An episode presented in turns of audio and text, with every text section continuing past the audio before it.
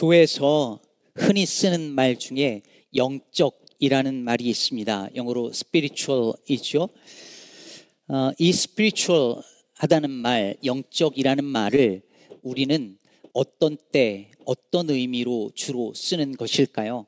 영적 하고 뒤에 붙는 단어들이 뭐가 있을까요? 대번 떠오르는 것은 영적 전쟁, 영적 아들, 그리고 영적 성장, 이런 말이 떠오르죠. spiritual formation, 이런 단어들이 있을 것입니다.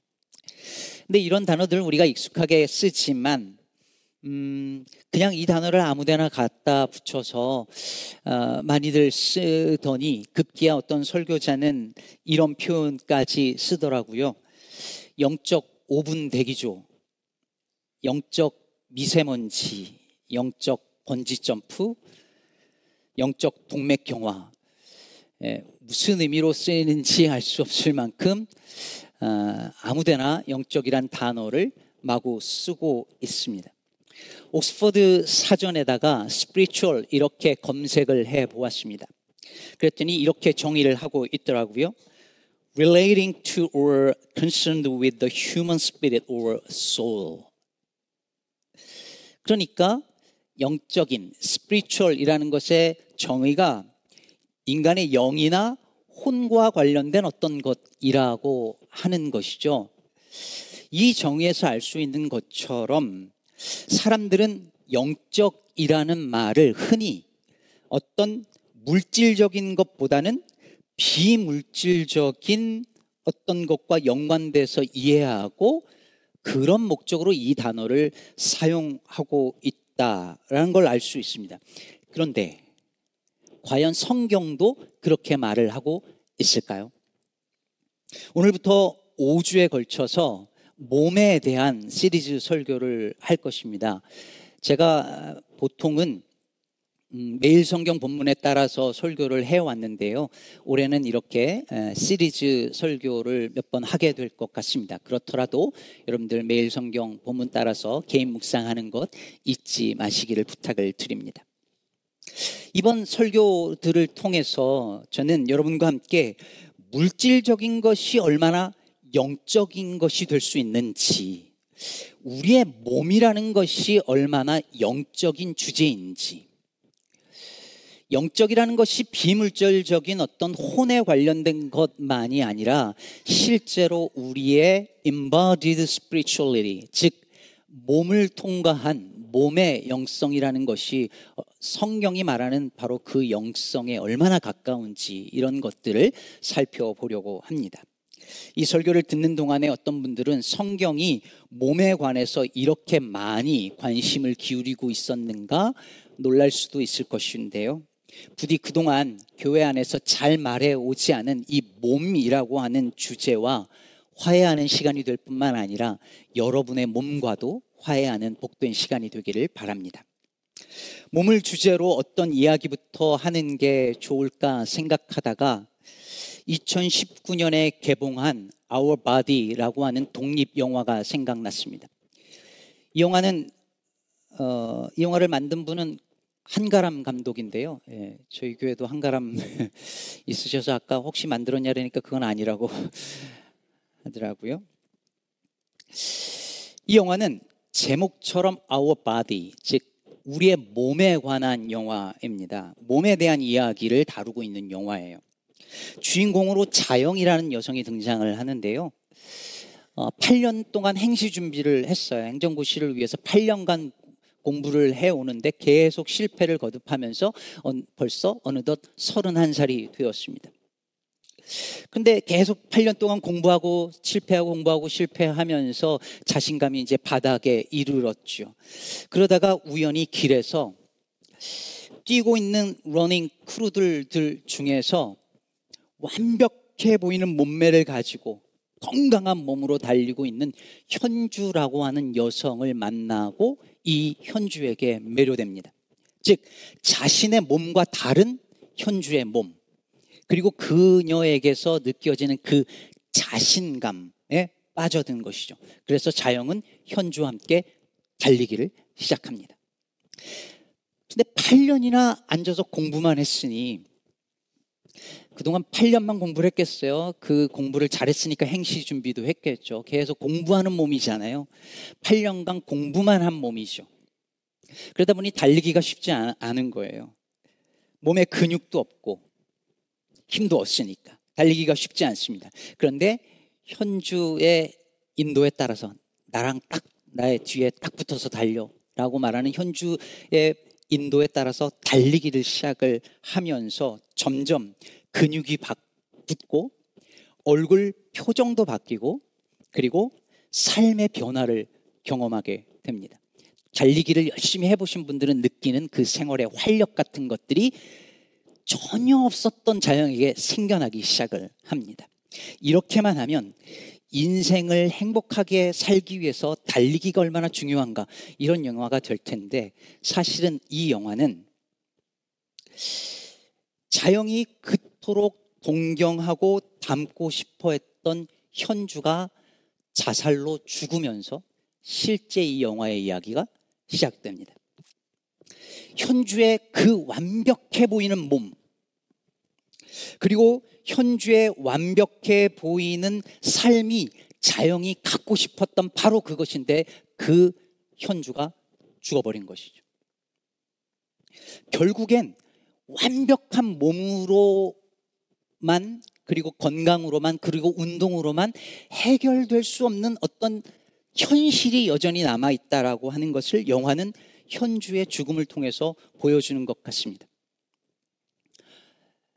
혹시 보실 분들을 위해서 오늘도 스포일은 여기까지만 하도록 하겠습니다. 예. 참고로 미성년자 관람 불가입니다. 이 영화는 우리에게 몸이라는 것이 무엇을 의미하는가 라고 하는 이 질문에 대한 수많은 질문과 답을 던지고 나름의 답을 던지고 있고 생각하게 만듭니다. 몸을 방치하고 있었고 공부에만 매달리던 자영이 달리기를 시작하면서 주체적인 몸이 되어가는 과정을 보여주기도 하고 완벽한 몸매 뒤에 완벽하지 못한 현실이 있다는 것을 보여주기도 하고 타인의 몸을 동경하는 어떤 시선들을 보여주기도 합니다.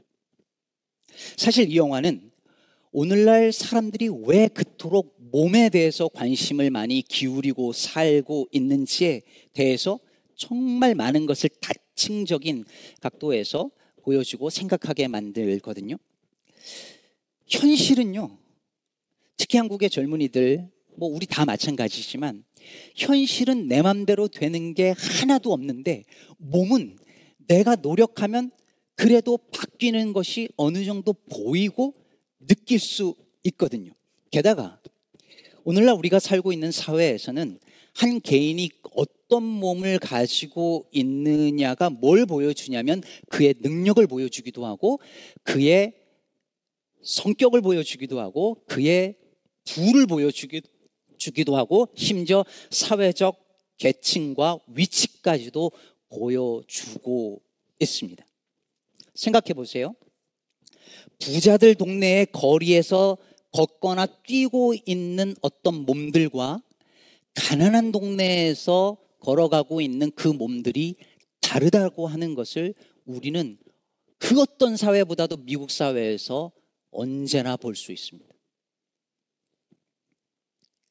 이런 현실에서 몸은 하나의 상품이 되어져 가고 있습니다. 아니 되어져 버렸습니다. 온갖 매체를 보면 거기에 완벽해 보이는 몸매를 보여주고 당신들도 이런 몸이 되어야 한다라고 욕합니다.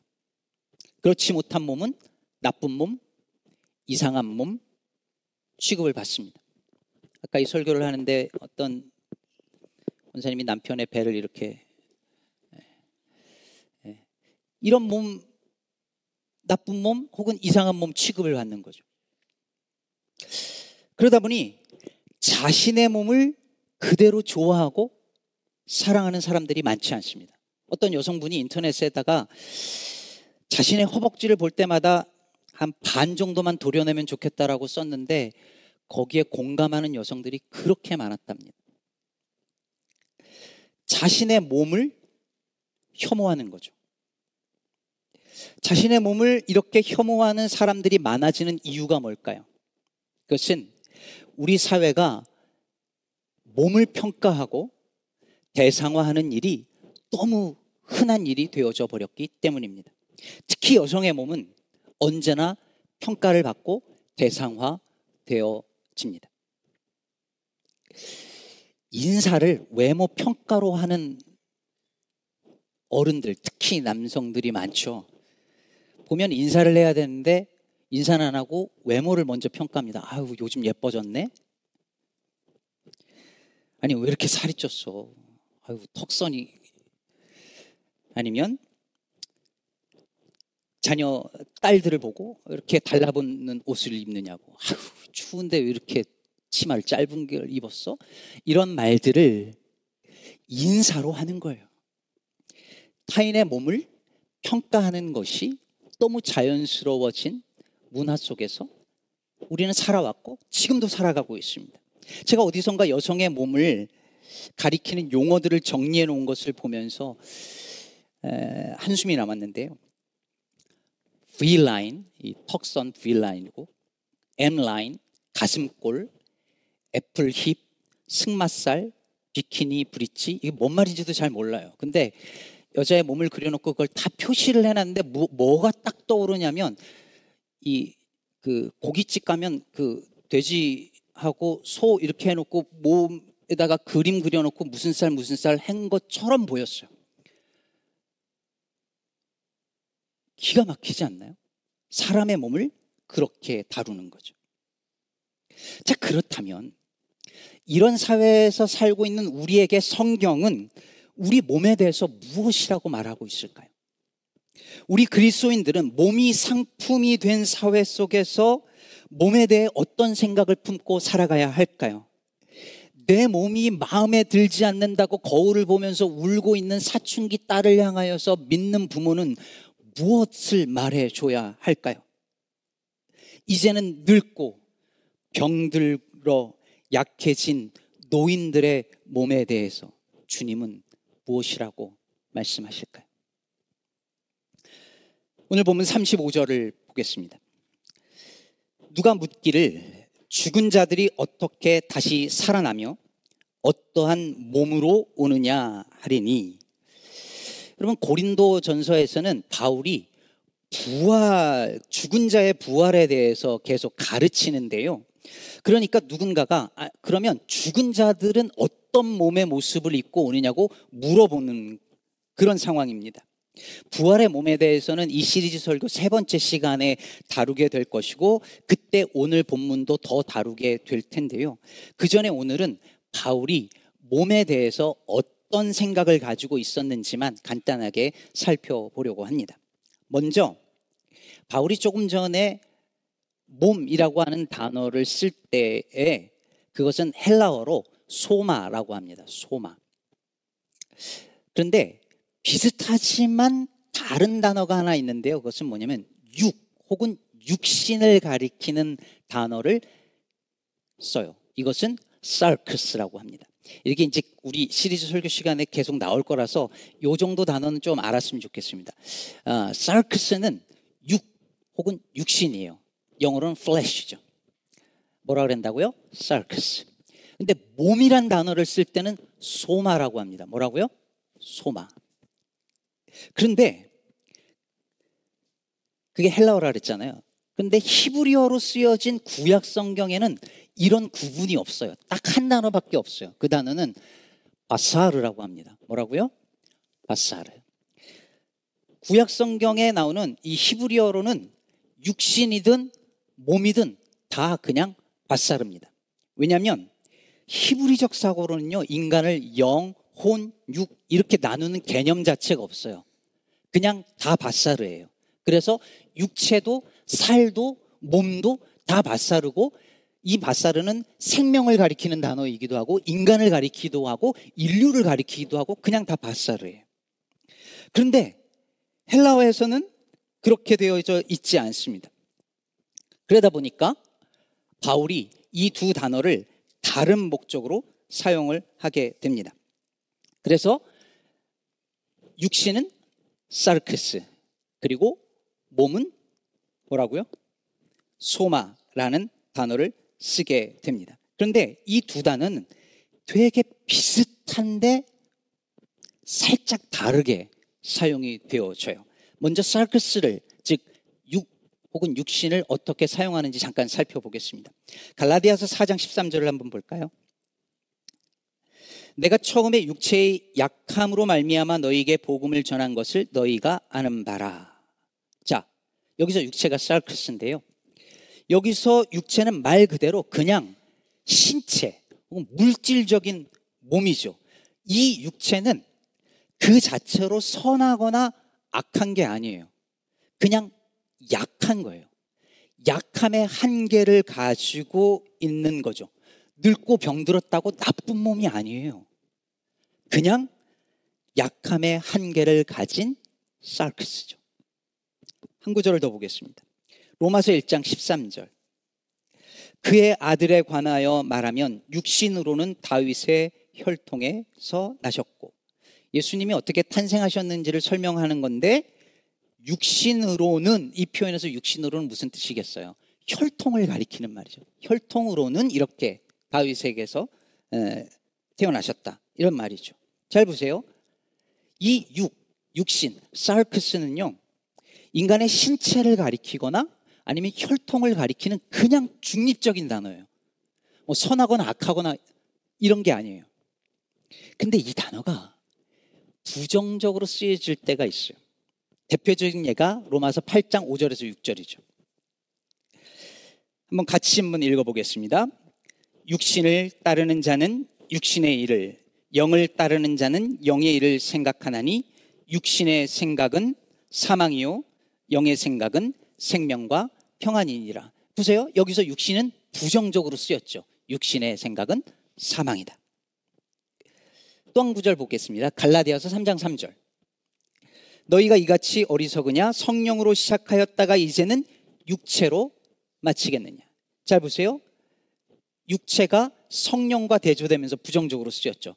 육체를 따라 사는 게 뭘까요? 결국에는 사라질 것을 위하여 자신의 욕망을 따라 사는 거죠. 성령을 거슬러 사는 것이죠. 그런데 문제는 성경에 나와 있는 이런 구절들 때문에 우리가 흔히 성경이 혹은 바울이 몸에 대해 부정적으로 묘사한다고 생각하는 경향이 있습니다. 하지만 바울은 사르크스에 대해서는 중립적으로 혹은 부정적으로 사용하지만 몸, 소마에 대해서는요, 거의 다 중립적이거나 아니면 긍정적으로 사용해요. 물론 부정적으로 사용할 때가 있긴 있는데 그럴 땐 항상 그 앞에 수식어가 붙습니다. 죄의 몸, 사망의 몸 이렇게 붙어요. 근데 그 몸 자체로 부정적이게 쓰지는 않습니다. 이걸 염두에 두고 38절을 보시죠. 하나님이 그 뜻대로 그에게 형체를 주시되 그 종자에게 그 형체를 주시느니라. 여러분 여기서 형체가 소마 즉 몸입니다. 하나님이 세상을 창조하시고 그 모든 생명들에게 몸을 주셨다는 거예요. 다시 말해서 우리의 몸은 하나님이 주신 선물이라고 하는 것입니다. 그 어떤 몸이든 하나님의 선물이라고 말하고 있죠.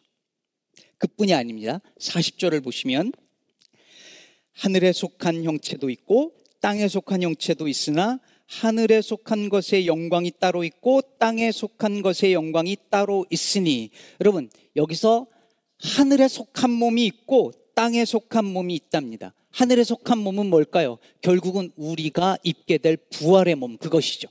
땅에 속한 몸은 뭘까요? 지금 우리의 몸입니다. 여기서 살고 있는 두 발을 딛고 있는 이 땅에 살고 있는 우리의 몸이죠. 하늘에 속한 몸이라고 해서 어떤 비물질적인 어떤 영이나 혼 이런 걸 가리키는 게 아니라 실제 몸인데 다른 몸을 말하고 있는 거예요. 그런데 놀라운 건 뭐냐면 하늘에 속한 몸에만 영광이 있는 것이 아니라 땅에 속한 몸에도 영광이 있다라고 말하고 있습니다. 해외 해 영광이 다르고 달의 영광이 다르고 그리고 별의 영광이 다른 것처럼 하늘의 몸만 영광스러운 것이 아니라 땅의 몸에도 이 땅을 살아가고 있는 우리의 몸에도 영광이 깃들어져 있다는 거예요. 이 땅을 살아가는 우리의 몸은 어차피 썩어져 없어버릴 어떤 그런 것이 아니라 우리의 이 몸도 우리의 이 몸도 하나님의 영광이 깃들어져 있는 하나님의 선물이라고 성경은 그리고 바울은 우리에게 말을 하고 있는 것입니다. 사랑하는 성도 여러분, 하나님이 세상을 창조하시고 뭐라고 하셨죠? 보시기에 좋았더라. 사람을 창조하시고도 말씀하셨습니다. 보시기에 좋았더라. 우리의 몸을 지으시고 하나님 보시기에 좋다 하셨습니다. 그러니 몸 그 자체로 나쁜 몸, 이상한 몸은 없습니다. 어떤 몸이든 하나님의 선물이며 거기에 영광이 깃들어져 있습니다. 언젠가부터 거울을 보면 웬 아저씨가 서 있습니다. 주름은 들고 머리숱은 줄고 배는 나오고 상처가 나면 이상하게 한 달이 넘도록 안 없어지고 그런 아저씨가 서 있습니다. 언젠가 한번 제 아들하고 같이 피트니스에 갔는데요. 운동을 끝나고 이렇게 거기 가면 거울이 또 크잖아요. 거울에 제 아들의 몸과 제 몸이 같이 이렇게 딱 서 있는데 얼마나 대조가 되는지요. 금방 운동하고 났는데 저희 아들은 근육이 확 붙어가지고 딱 서 있는데 저는 운동을 아무리 해도 그 정도 근육이 안 생겨요. 그 몸이 얼마나 비교 대조가 되는지, 야, 젊은 몸이 좋구나 싶었습니다. 그런데 여러분, 젊고 멋있는 그 몸에만 영광이 있는 것이 아니라 이 아저씨의 몸에도 아줌마의 몸에도 영광이 있습니다. 일부 예배 때는 아멘이 나오더라고요. 아저씨의 몸에도 아줌마의 몸에도 늙어버린 몸에도 영광이 있습니다. 이 몸도 하나님이 주신 선물입니다. 늙고 약하고 병든 몸에도 주님의 영광이 있습니다. 아니, 약한 몸일수록 더 주님의 영광이 뭡니다. 사도 바울이 말한 것처럼 내가 약할 때 그리스도의 능력이 내게 머문다 그랬거든요. 내가 약할 때 그리스도의 능력이 더 나타난다 그랬거든요. 그러니 약한 몸일수록 주의 영광이 더 머뭅니다. 세상에 수많은 몸이 있습니다.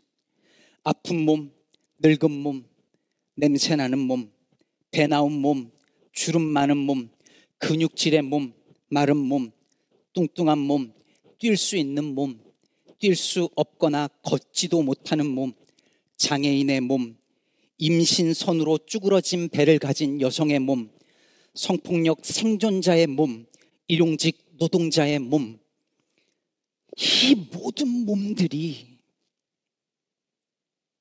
혐오의 대상이 아니라 하나님이 주신 선물이며 거기에도 영광이 깃들어져 있다고 성경은 우리에게 말하고 있습니다.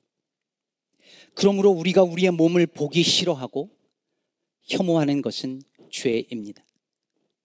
여러분의 몸을 사랑하십시오. 하나님께서 주신 몸이니 그것이 어떤 모습이든 그것에 감사하고 돌보고 사랑함이 마땅합니다. 내 몸을 싫어하면서 나를 사랑할 수 없어요.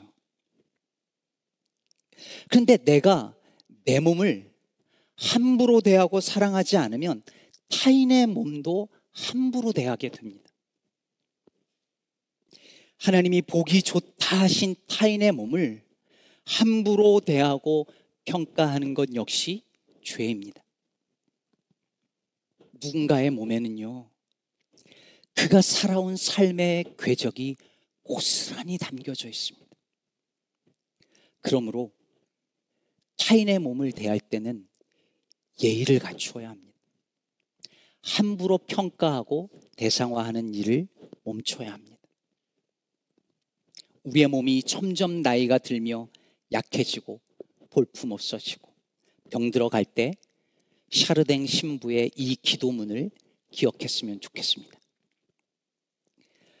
몸에 하나둘 나이 먹은 흔적이 생길 때 그리고 이 흔적들이 내 마음을 흔들어 놓을 때 나를 조금씩 움츠러 들게 하고 쇠약하게 하는 질병이 몸 안팎에서 생겨날 때 나도 병들고 늙어간다는 사실을 문득 깨달으며 두려움 속에 빠져들 때 그리고 무엇보다도 나를 만들어 왔던 알지 못하는 위대한 힘들의 손길 안에서 자신을 잃어가고 있으며 속수무책으로 당할 수밖에 없다는 것을 마침내 느낄 때 이 모든 암울한 순간에 오 하나님 저로 하여금 알게 하소서. 그 모든 것은 바로 하나님께서 제 존재의 중심으로 들어와 저를 하나님께로 데려가기 위해 조금씩 분해하는 과정임을 그 과정에서 하나님께서도 저만큼이나 아파하고 계시다는 것을